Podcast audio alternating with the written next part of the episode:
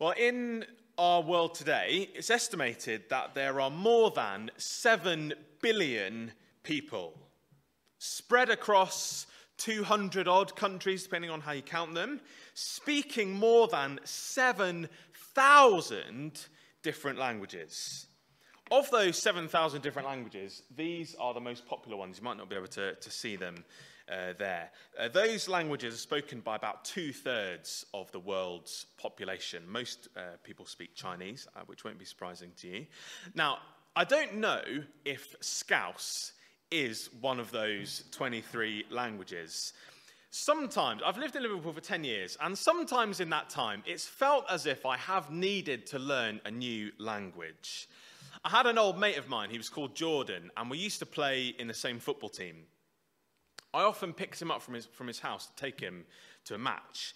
Anyway, one morning, I was chatting to him on the phone. He said, Don't come to my house. You need to pick me up from the Asda.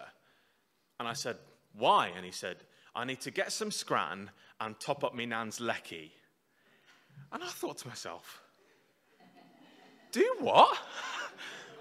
What, Jordan, what are you going to do to your nan? I'm sure it was the same for him as well, trying to understand me. I'd only been in Liverpool a year at that point. I was still sort of getting to grips with Scouse. But I remember thinking, what do you mean? What are you talking about? Even though we spoke the same language, there was a communication barrier between us.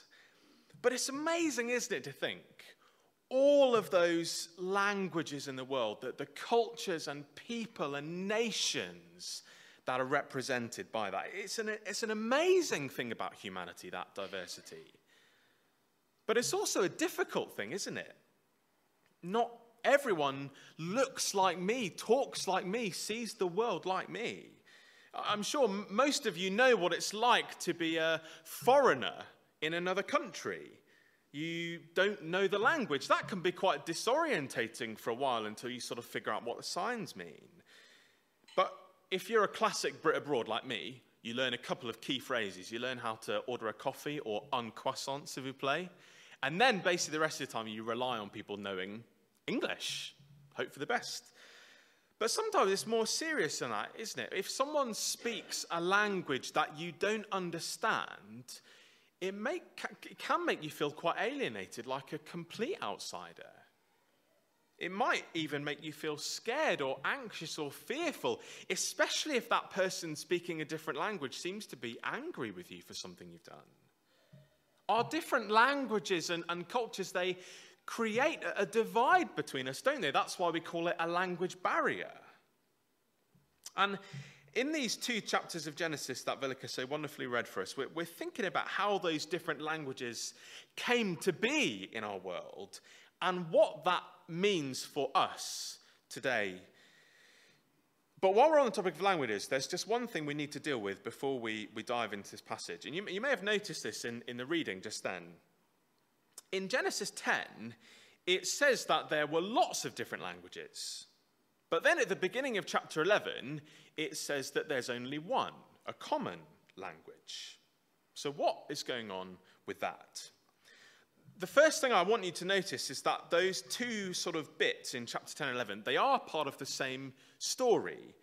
As we've seen, every single new section in Genesis begins in exactly the same way. The, this is the account of dot, dot, dot. And there's one of those in uh, chapter 10, verse 1, and another one in chapter 11, verse 10, which means everything Villica read to us, it is part of one coherent story. So, how do we explain this apparent contradiction? Are there many languages or is there one? Well, here's what I think is going on.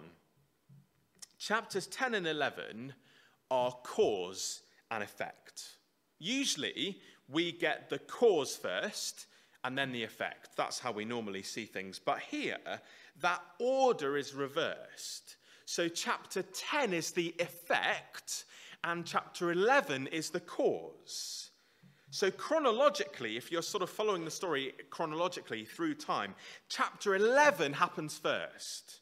Chapter 11 happens before chapter 10, or maybe more precisely in the middle of chapter 10, in the time of Peleg, because in his time, the earth was divided. So, some people think it happens in the middle of chapter 10. But basically, what's happening, we, we get the effect first, And then we're told why. Chapter 11 is a kind of flashback to what happened before chapter 10 to make this all happen. It's telling us what, what God did that caused the scattering in chapter 10. So we're going to look at that that way around. We're going to look at chapter 11 first and then chapter 10.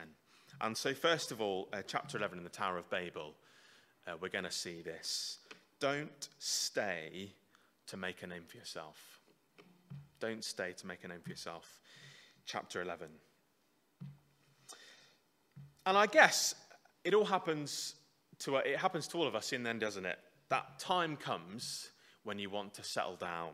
That's what's happening at the beginning of chapter 11. Humanity is looking for a home, somewhere to live and settle down. And so we're told they move east to this place called Shinar and settle there. But we should already be a bit concerned about this movement in Genesis, east is always a bad direction. When Adam and Eve were exiled from the Garden of Eden, they were pushed east. When Cain was cursed again after murdering his brother, he went even further east of Eden. In Genesis, when people move away from God, away from God's purposes, the direction they go is always east. And so in verse 2, as we, we hear this happy band of humanity moving east, we're meant to think there's something about this mass migration of humanity that's not good. And in verse 4, we find out what it is. Verse 4, they say to each other, Come, let's build ourselves a city with a tower that reaches to the heavens so that we can make a name for ourselves. Otherwise, we'll be scattered over the face of the whole world. Now, you might think, what's so bad about that? They just want somewhere safe to settle down and find security and protection. They want to stay put and commit to a place. They want to be united and build their lives and let their families flourish. What's so bad about that? But look underneath the surface, and there's a bit more going on to this. And um, first, because they want this city to have a tower that reaches all the way up to heaven. But this, this tower's not just any old tall tower. This tower is a siege tower. It's a structure that's going to raise them up to storm the gates of heaven itself. This is a tower that's designed to reach God so that they can rival. Their desire is to be able to get up to heaven, kick God off the throne of the universe, and sit there themselves. Now, we shouldn't be surprised by that. We've seen, even from the very beginning, humanity in the Garden of Eden has always wanted more. That's why Adam and Eve sinned in the garden, because it wasn't enough to be in the likeness of God, they wanted to be God. That's why their language in verses 3 and 4 is meant to kind of mimic God. In Genesis chapter 1, God says literally, Come, let us make mankind in our image. And here they say, like God, Come, let us make bricks, a city, a tower. They're trying to be God. So this, this, this city and the tower, it's not really about safety and security. It's about glory. That's what they want. They want glory, God's glory, for themselves. And it's clear because their big reason for wanting to build this city with this big tower that reaches to the, to the heavens is so that they can make a name for themselves. This unity of humanity to fortify and glorify themselves by their collective effort is, is pride. It's just selfish ambition, this stairway to heaven. It's nothing more than a grand vanity project. The tower is a means to an end to make a name for themselves, to be famous, to be remembered, to be celebrated, to achieve significance and importance and influence. The tower is about power. And human beings are still the same today, aren't we? Tall buildings are an efficient use of space up to a certain point. After that, they're just big, expensive, tall buildings, but they make a statement, don't they? When you go to London and you see the, sky, the skyscrapers, it makes a statement about wealth and power and status and glory. It's about making a name for ourselves. And it's not just people who build tall buildings. We're all doing that in our own small or big ways, trying to make a name for ourselves. But as is so often the case with us, the way that we lift ourselves up and make a name for ourselves is by trampling down on other people. I'm sure you're aware about this the controversy about the World Cup in Qatar uh, that's happening uh, this month. And that's partly because in the last 12 years since Qatar was awarded the World Cup, uh, Qatar has built eight new football stadiums. They've built lots of new hotels, expanded the airport, built new infrastructure, all the rest ready for the World Cup. But virtually all of that has been built by migrant workers, poorly paid, working in extreme conditions and, and, and really poor living standards. And more than 7,000 of those migrant workers have died in the process. And something similar is happening in Babel. When the people say to each other, Come, let's make bricks. Come, let's make ourselves a city. We're meant to hear an echo of someone else in the Bible who does that Pharaoh in Egypt. Pharaoh says to his officials, Come, let's deal shrewdly with these Israelites. And how do they do that? By enslaving Israel, forcing them to build cities out of bricks. It's a deliberate parallel. See, on, the surface, everything looks kind of great at Babel. The, this is a society where people are working together to build something magnificent. But if you look a bit closer, it's built on the backs of slaves, just like lots of cities are, including our own. That's part of the reason why God acts to judge what's happening in Babel because they're sinfully seeking to make a name for themselves while trampling down other people weaker than them. That's one part of their sin. But there's another aspect to it in verse 4. See, they come together not only out of ambition, but out of a deep insecurity. So they're not just trying to achieve something, they're actually also trying to avoid something. They're trying to avoid being scattered. Now, again, you might think, what's wrong with that? You know, what's, what's wrong with that desire to stay put, to be comfortable where you are? Well, the problem, at least for these people, is that it's the very opposite of what God, God told them to do. Last week, we saw how God recommissioned Noah and his sons. God blessed them and said to them, Increase in number, fill the earth.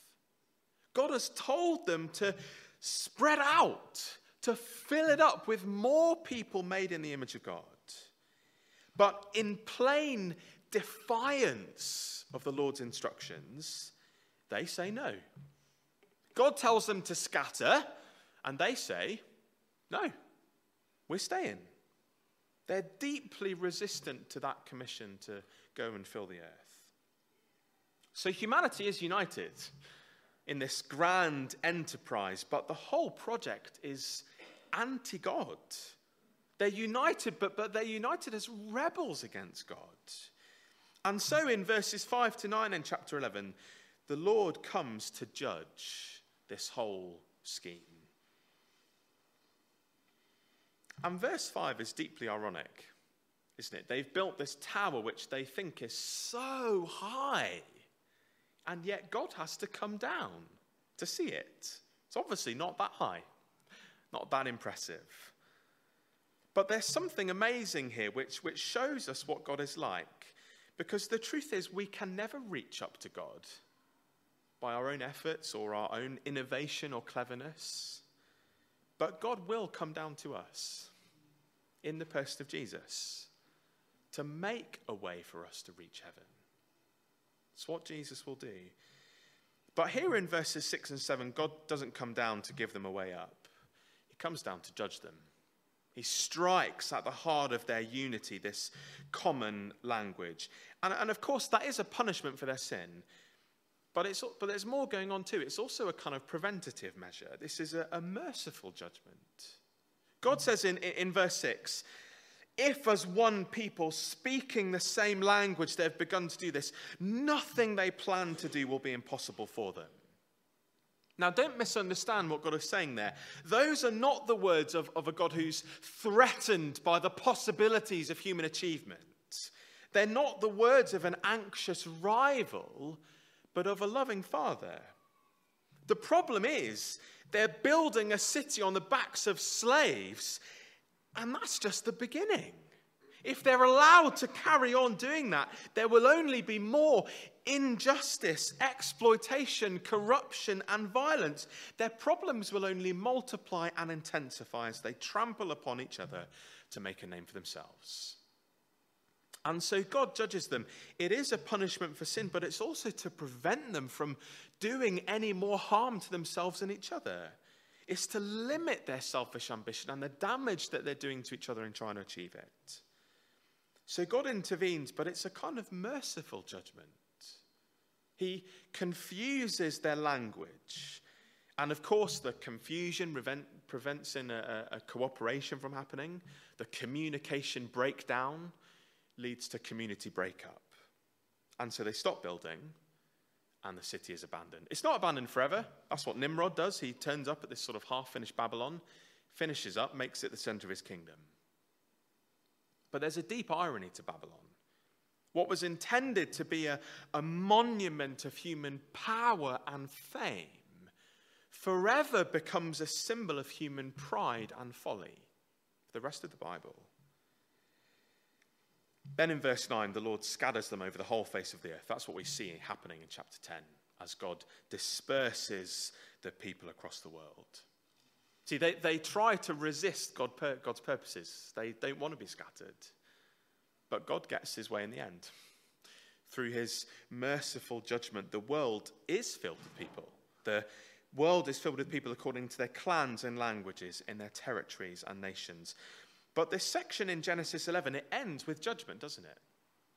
So far in Genesis, every time there's been judgment, there's been hope, clothes for the naked, a rainbow, a covenant. But there's nothing of that here. But hope is on the way. Because in chapter 12, out of all these nations and people we meet in chapter 10, God is going to choose one man, a descendant of Shem and make a covenant with him Abraham. And Abraham won't have to make a name for himself because God promises he will make his name great. And through Abraham, through his offspring, all the nations on earth, even us, are blessed through Jesus, his descendant. I hope we'll get to Abraham at some point next year. But knowing what's coming with Abraham in chapter 12 helps us to know what to do in response to this passage. So, don't stay to make a name for yourself.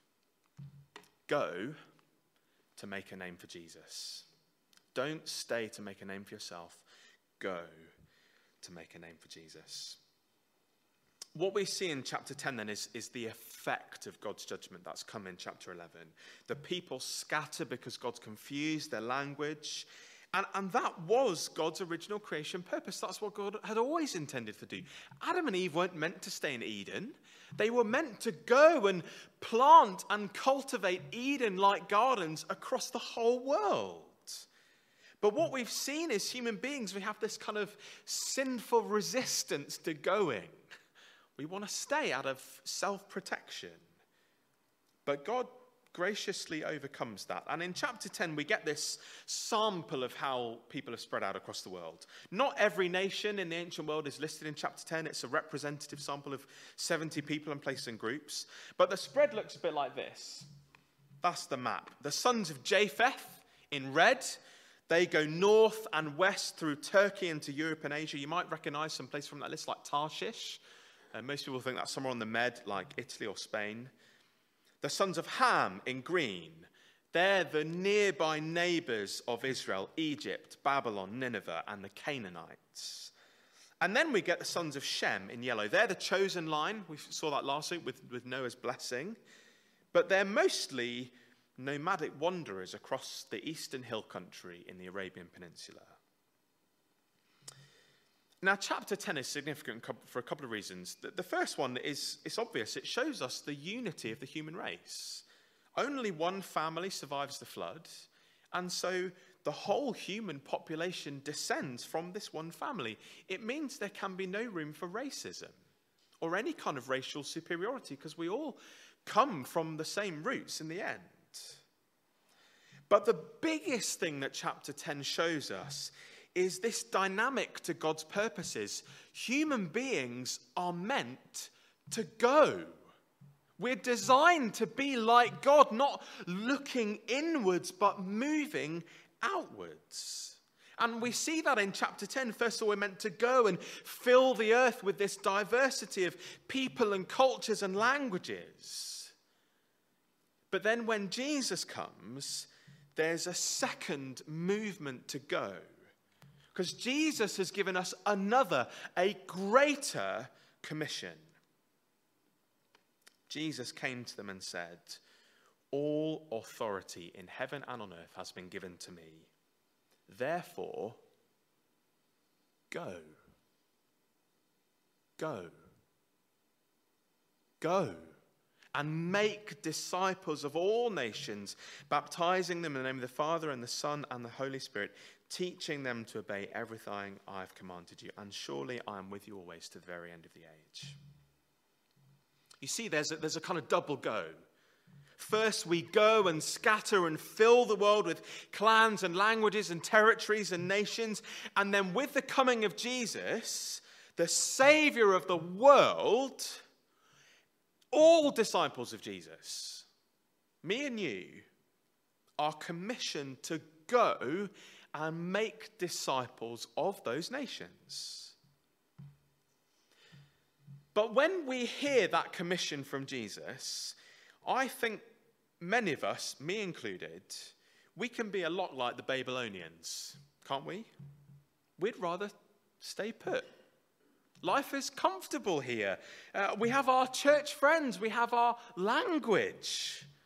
We're settled, safe secure here. And you know, the early church was exactly the same as us. After the day of Pentecost, the church in Jerusalem was born and grew, but they mostly stayed put in Jerusalem. They didn't go, they stayed. They were comfortable in Jerusalem. But in Acts chapter 8, after Stephen's death, on that day, a great persecution broke out against the church in Jerusalem, and all except the apostles were scattered throughout Judea and Samaria. Those who had been scattered preached the word wherever they went. I think that scattering is a deliberate echo of Babel. It's not exactly the same, their sin is not the same. But Acts 8 shows us even Christians can sinfully resist God's purposes to go, to fill the world with more people being remade in the image of Jesus. We resist his call to go and make disciples of all nations. And so God allows this persecution to break out partly to ensure his purposes are fulfilled. Listen, if you're a Christian, God's call on your life is the same as it was on theirs. We are not meant to stay where we're comfortable or safe and secure. We're meant to go. Make disciples of all nations. Now, please let me be clear. Going does not necessarily mean you have to leave. You don't have to necessarily leave the country or, or even the city, though it may involve that. That's why we want to support someone like John Hearn, doing that in North Africa, a place where there are very few Christians. Wouldn't it be great if, as a church, we could send someone to, to go there and partner with him in that work, or send someone to another part of the world where there are few Christians, Middle East, North Africa, parts of Europe? Wouldn't it be great if we could send people to go to another part of the city to start a new church where there isn't one, or revitalize a church that's struggling? But that will only happen if we are willing to go. I think all of us ought to be ready to do that if Jesus asked. Are you? But like I said, going doesn't necessarily mean leaving. There is a way to go even as we stay. But if we are staying, we have to make sure we have a, a mindset of going. See, obeying Jesus' command to go means that we can't be content just to sit here in this lovely, warm building, comfortable building with our church friends. We can't just sit here and hope that maybe if we sit here long enough and keep it warm, that other people will join us. We have to go. That's what we, we, we gather here on a Sunday as a church family to be fed from God's word, to be encouraged in the gospel, to be reminded of his grace. We need that. We need that as we come together, but we gather in order to scatter. We, we gather in order to scatter across the city, to be salt and light in workplaces and communities and neighborhoods and households and streets. We go to meet people where they are with the good news about Jesus that he died on the cross to rescue them and, and forgive their sins. Um, so that, that means we can't go simply only to invite people to come back here. Of course, we want to do that. We want to make the most of opportunities we have to host things in this building and share the gospel from here. But we live in a society where fewer and fewer people are up for doing that. In Acts 8, that's not what they do. They don't go so they can just say, hey, just go back to Jerusalem. They don't do that. They go, and as they go, they preach the gospel. Ordinary Christians, not the apostles. Each of us needs to be ready to go and to share the message about Jesus wherever we are. To invite people to read through Mark's gospel with us to discover more of who Jesus is. We cannot just stay put, hope that people join us off the street. Praise the Lord when that happens. We can't rely on that because Jesus told us to go. Let's not resist him. I, I know that's hard. It's risky and difficult and uncomfortable to go into places where there are not very many Christians and start talking about Jesus. That's not easy. But that's why Jesus says he's with us. It's why he tells us he has all authority so that we would not be afraid. God's purpose is for us to go, to move outwards towards other people so that they too might know the blessing that Jesus brings. And we do that especially to people who are different from us, who speak a different language or have a different cultural background or from a different country, so that that, revelate, that, that vision from Revelation is fulfilled that great multitude that no one could count from every tribe, nation, people, language, praising Jesus for rescuing them. And you know, the praise that Jesus receives on that day will be all the greater for the diversity of languages heard singing and praising him. Let's be part of that. With the help of the Holy Spirit, let's go. Let's join in with what God is already doing in our community, in our city, and across the world to make disciples of all nations. Don't stay to make a name for yourself. Go to make a name for Jesus. Let's pray.